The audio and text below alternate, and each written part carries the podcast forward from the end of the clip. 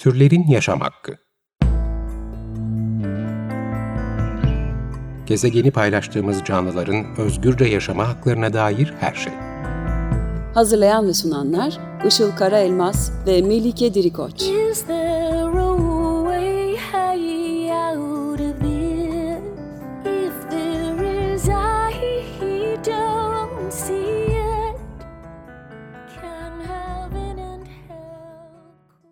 Merhabalar, 94.9 Açık Radyo'da Türlerin Yaşam Hakkı programı başladı. Ben Melike Dirikoç. Merhabalar, ben de Işıl Karaelmaz. Teknik Masa'da Selahattin Çolak'la birlikte kayıt alıyoruz.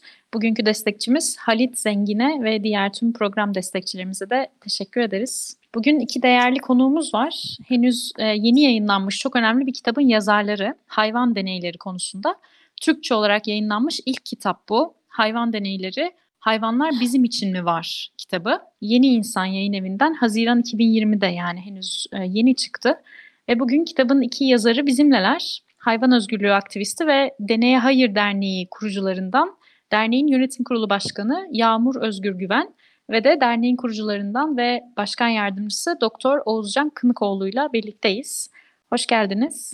Hoş geldiniz. Merhabalar. Merhaba, bulduk. Hoş bulduk. Kitabın içeriğinden kısaca bahsedelim. Ee, o zaman sonra da e, sorularımız var, onlara geçeriz. Ee, bir kere öncelikle şunu söylemek istiyorum ki hem hayvan hakları aktivistlerinin e, olduğu kadar aynı zamanda e, açıkçası gerçekleri bilmek isteyen herkesin de mutlaka okuması e, gereken bir kitap diye düşünüyorum. E, kitapta hayvan deneyleri ekseninde insan-hayvan ilişkisinin tarihine ve bugününe dair e, dair çok faydalı e, bilgiler, hikayeler, anlatılar var. E, insan merkezciliğin ve türcülüğün maalesef e, korkunç sonuçlarını görüyoruz kitapta. Tam bir referans kitabı olmuş gerçekten. E, eminim programın e, ilerleyen bölümlerinde de e, sıkça referans verdiğimiz bir kitap olacak. Evet aynen katılıyorum ben de. Büyük bir özenle ve titizlikle yazılmış gerçekten. Şimdi sorulara geçmeden önce biraz e, kitabın bölümlerinden bahsedeceğim ben. Dinley- dinleyicilerimize de bir giriş olsun. Öncelikle kitabın arka kapağından kısa bir alıntı yapacağım izninizle. Çok e, sevdiğim bir bölüm oldu. Şöyle diyorsunuz. İnsanın hayvan üzerindeki her türlü tahakkümünü toplum fertlerinin gözünde meşru ve kabul edilebilir kılmak için bugüne kadar çeşitli gerekçeler sıralandı. Ancak kimse bir kalbin atmak için ne kadar çaba sarf ettiğinden bahsetmedi. Belki evinizi bir kuş, kedi ya da köpekle paylaşıyorsunuz. Belki de her sabah işe gitmeden mahallenizde dolaşarak sokakta yaşayan hayvanlara mama bırakıyor. Hasta olanları iyileştirmek için zamanınızı ve paranızı ayırıyorsunuz.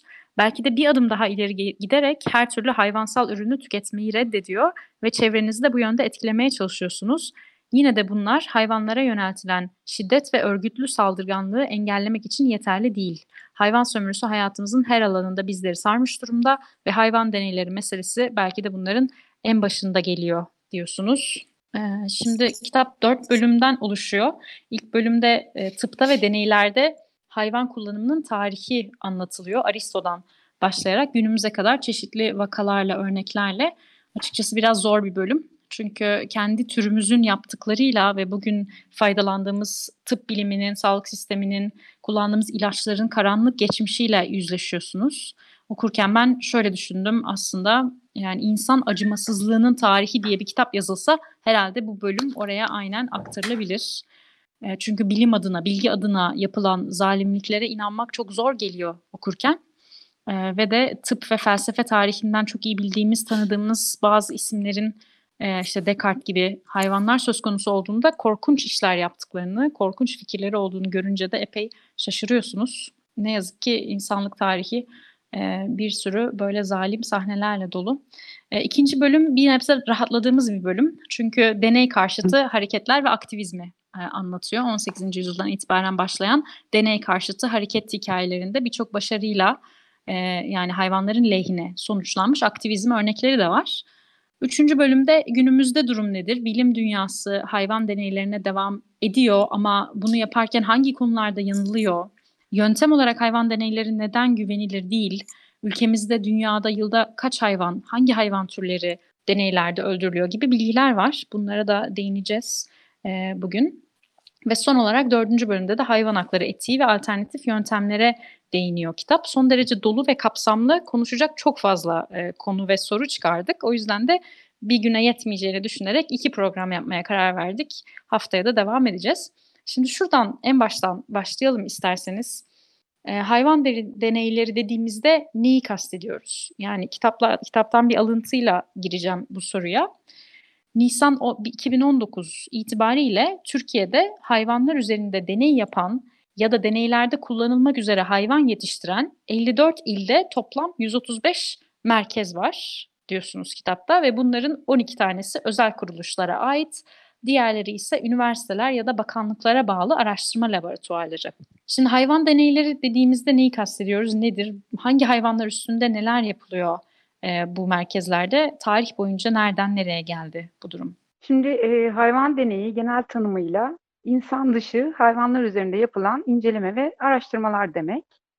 E, bu araştırmaların da illaki invaziv yani fiziksel olarak bir müdahale içeren zarar verici uygulamalar olması da gerekmiyor. Örneğin bir hayvanı su dolu bir kaba atıp onu yüzmeye zorlamakla onun göğsünü boydan boya açıp organları incelemek arasında hiçbir fark yok. Ya da onu annesinden ayırmak, yemek ve su mahrumiyeti yaşatmak arasında hiçbir fark yok.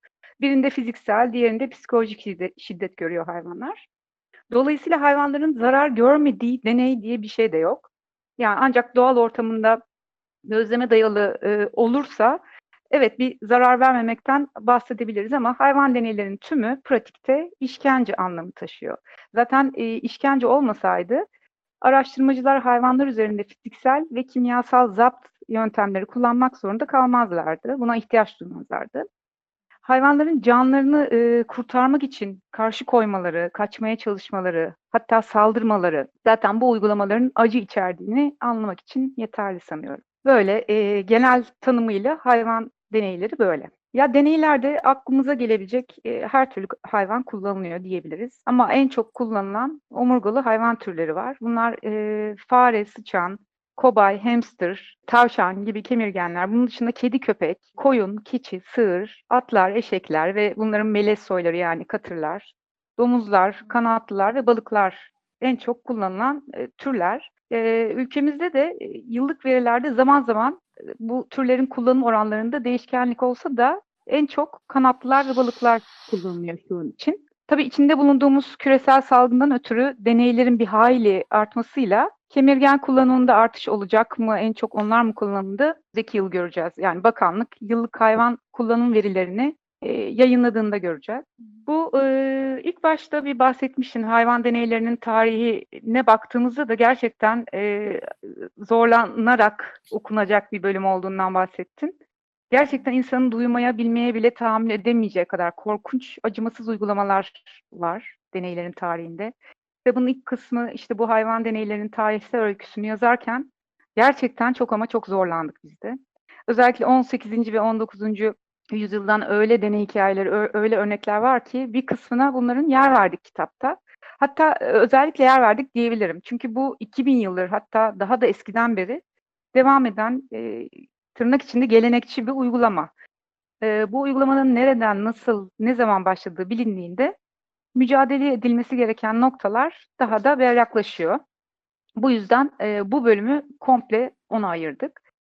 E, 20. yüzyılda 1900'lerde deneye muhalif olanlar işte canları var mı hayvanların yok mu, acıyı hissediyorlar mı, hissetmiyorlar mı gibi tartışmaların içindelerdi. Bugün ise artık çok şükür ki net olarak biliyoruz ki tüm omurgalı hayvanlar acıyı deneyimleyebiliyor. Aynı bizler gibi ve artık onların haklarından bahsediyoruz. E, bu bir e, adil davranma ya da davranmama durumu diyoruz. Dolayısıyla bu m, acıma kaynaklı, duygusal değil, hak ve adalet temelli ideolojik bir mücadele. Bundan 300-400 yıl önce fizyolojiyi incelemek için bir masaya bağlanıp işte çığlıklar atarken karnı yarılan köpekler yok evet. Ya da halka açık gösterilerde, anatomik amaçlarla yapılan gösterilerde işte batın bölgesi yarılıp yavruları çıkarılan hamile hayvanlar da yok belki. Görmüyoruz bu örnekleri ama artık bugün modern ekipmanlarla donatılmış göz alıcı laboratuvarlarda hayvanların geçtiği acı dolu süreçler ne yazık ki devam ediyor. Biz de e, bu e, buna karşı, bu duruma karşı mücadele etmenin yöntemlerinden biri olan bu zulmü duyurmak için bu kitabı yazmak istedik. Elinize sağlık gerçekten. Bunları herkesin ederim. bilmesine gerek var bütün dünyanın. Ee, ikinci olarak şöyle diyorsunuz kitapta, hayvanlar üzerinde deney yapan bilim insanlarının bile sadece %45.7'si hayvan deneylerini güvenilir bulmaktadır ve her yıl hayvanlar üstünde olumlu sonuçları olan yüz binlerce çalışma yapılmasına rağmen bunların %96'sı insanlar üzerinde işe yaramıyor diyorsunuz kitapta. Hayvan deneyleri neden güvenilirlik anlamında en iyi yöntem veya altın standart değil e, o halde? Yani yanıltıcılar mı aslında? Ee, evet şöyle %96 rakamını veriyoruz. Bununla ilgili çünkü yapılmış bilimsel çalışmalar var. Hayvan deneylerinin %96'sının işe yaramadığına dair. E, tabii ki buradaki hayvan deneyleri aslında yayınlanmış çalışmaların %96'sı. Bir de tabii ki yayınlanmamış çalışmaların e, yapılmış ama herhangi bir değeri olmadığı için e, bir e, bilimsel veri tabanında yer almamış çalışmalar var. Aslında bu rakamın çok daha fazla olduğunu e, söyleyebiliriz. E, baktığımız zaman e, tabii ki insanlar kendi aralarında bile çok büyük enzimatik ve genetik farklılıklar taşıyorlar. Bir e, coğrafyaya gittiğiniz zaman orada bir enzimin yapısı e, bazı insanlarda işte yüzde 20 oranında çalışırken başka yerlerde yüzde 50, yüzde 60 oranında çalışabiliyor ve biz hekimler olarak bazen e, insanlara bile farklı dozlarda ilaçlar veriyoruz genetik yapılarına bakarak e, ve enzimatik e, aktivitelerine bakarak. E, insanlar arasında bile hal böyleyken tabii ki hayvanlardan elde edilen sonuçların insanlara uyarlanması e, çok gerçekçi olmuyor. Tabii ki çalışmalarda da bunu görüyoruz zaten. E, şu ana kadar son 20-30 yılda bulunmuş e, 114 tane e, beyin damar hastalığı için, inme hastalığı için e, 114 tane ilaç bulunuyor ve bunlardan e, ve bu ilaçların hepsi hayvanlar üzerinde işe yarıyor ve ne zaman iş insanlar üzerinde bu ilaçları e, denemeye gelince bakıyoruz ki bunlardan yalnızca bir tanesi insanlar üzerinde işe yaramış ve bir tanesi de diğer bir tanesi de zaten e, yüzyıllardır kullandığımız aspirin ilacı. Tabii ki baktığımız zaman yüzlerce binlerce test yapılıp e, hayvanlar üzerinde çalışma yapılıp sonra bunlardan bir tanesinin iki tanesinin e, insanlar üzerinde işe yarar olması e, bu hayvan deneylerinin aslında ne kadar e, gerekli olduğunu ya da ne kadar e, bilimin ilerlemesine katkı sunduğunu bize söylettirmez. E, yanlış bir saat bile günde iki kere çünkü durmuş bir saat bile günde iki kere doğruyu gösterir. Burada e, edinilmiş doğru yanıtlar tabii ki de hayvan deneylerini altın standart ya da e, tıbbın ve bilimin e, hele ki bu yüzyılda gelişmesi e, için e, bir kesinlik değildir. Evet, yani e, şarkı arasından sonra da e, konuşacağız detaylarını ve haftaya da aslında neden e, buna mecbur olmadığımızı. O zaman bir şarkı arası verelim şimdi. Yağmur sen bir şarkı seçtin. E, programın jingle'ındaki e, sanatçı Tori Amos'un bir şarkısı. Anons etmek ister misin? Tabii ki. Amerikalı şarkıcı ve bence harika hikaye anlatıcısı olan Tori Amos'tan Gold Dust'ı dinliyoruz.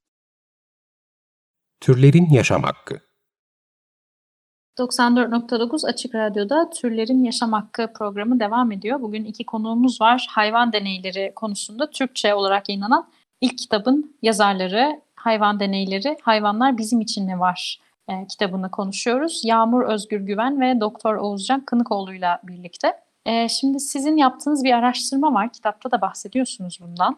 Türkiye'de verilen doktora uzmanlık tezlerini incelemişsiniz ve bu tezler için deneylerde öldürülen on binlerce hayvan olduğunu fakat bu tezlerin bilimsel gelişme anlamında hiçbir işe yaramadığını, herhangi bir gelişmeye e, sebep olmadığını söylüyorsunuz. Yani bu nasıl oluyor? Boşu boşuna alınan on binlerce candan bahsediyorsunuz aslında değil mi? Evet, biz bu çalışmaya başlamadan önce aslında yurt dışında yayınlanmış e, Hackham and Riddlemeyer diye iki bilim insanının yaptığı çalışmadan esinlenmiştik. Kendileri e, yaklaşık 10 yıl boyunca Almanya'da çok yüksek alıntılanma oranlarına sahip ki bu da bize bir araştırmanın değerli olup olmadığının en büyük göstergelerinden biridir aslında.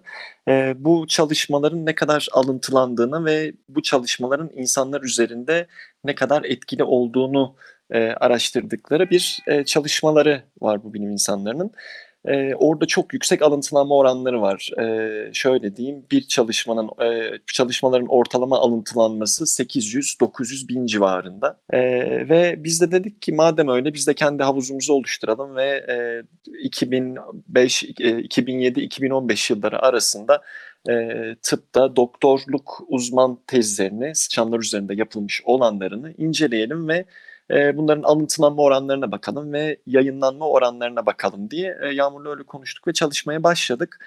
E, 2006-2015 yılları arasında toplamda 656 tane tezi taradık. E, ve bu tezlerin e, gördük ki en fazla alıntılanan e, 656 tanesinden en fazla alıntılananı sadece 52 alıntılamaya sahip. Hani bir önce aslında ilham aldığımız araştırmaya baktığımız zaman 800-900'lerden bahsediyorduk ki onların bile bilime olan insan sağlığına olan katkısının %1'in altında olduğu e, çalışma e, sonucunda yazıyordu. Bizde 50 alıntı, alıntılan var. Yine diğer taraftan baktığımız zaman e, bu çalışmaların sonucunda 23 binden fazla e, sıçan öldürülüyor ve bu çalışmaların yalnızca 1 bölü 3'ü e, bilimsel veri tabanında yer alıyor. İnternette araştırıp bulabildiğiniz e, veri tabanında yer alıyor. Yani onun dışında yapılan 2 bölü 3'ü e, bilim insanlarına, bilim dünyasına yayılmamış durumda bile. E, tabii ki başka bilim paylaştıkça aslında çoğalır ve paylaştıkça gelişir. E, paylaşılmayan bilgi e, hiçbir işe yaramaz ve oradaki bizim de incelemiş olduğumuz 2 bölü 3 çalışma o halde ne işe yarıyor diye dönüp baktığımız zaman gerçekten hiçbir işe yaramadığını çok e, rahat bir şekilde söyleyebiliriz. O yüzden sanırım yönetmeliklere ve e, daha üst taraflardan bu tür kuralları koyan kişilerin sanırsam bu uzmanlık tezlerinde hayvanların kullanılmasını ve e, bu hayvan deneylerinin yapılması konusunda biraz daha e, tedbirli ve daha titiz davranmaları gerektiğini e, düşünüyoruz. Evet, bir sonraki soru da bununla alakalıydı aslında. Siz bir yasa tasarısı üzerinde çalışıyorsunuz e, Deneye Hayır Derneği olarak.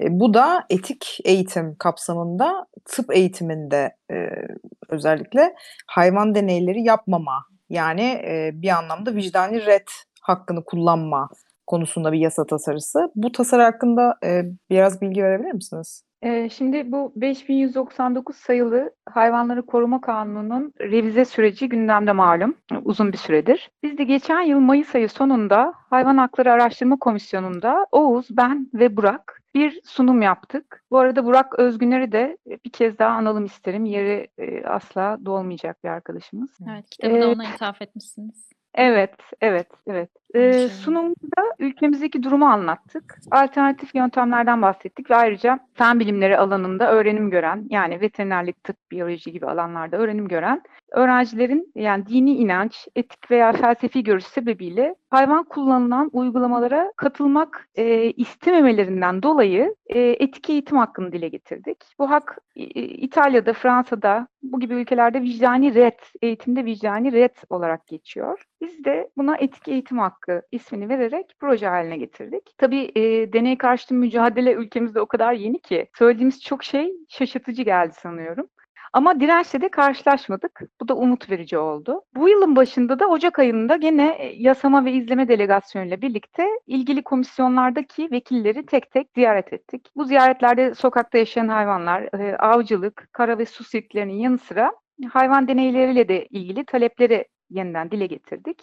Özellikle etik eğitim hakkı ve alternatif yöntemlerin teşvik edilmesi konusunda çok olumlu dönüşler oldu bu birebir görüşmelerde. Ziyaretimizin hemen ardından da TBMM Genel Kurulu'nda komisyonun hazırladığı rapor sunuldu, tanıtıldı ve ardından yapılan konuşmalarda bir vekil ki kendisi bir beşeri hekim e, hayvan deneylerinin tamamen yasaklanması gerektiğini söyledi konuşmasında. Biyolog olan e, diğer bir vekil ise alternatif yöntemlere vurgu yaptı. Yani ilk defa genel kurulda yapılan ve hani ulusal televizyonda yayınlanan bir oturumda deneylerin bu yönde yer almış olması bizi gerçekten e, umutlandırdı. Bu pandemi sürecinden dolayı yasama da aksadı tabii ki.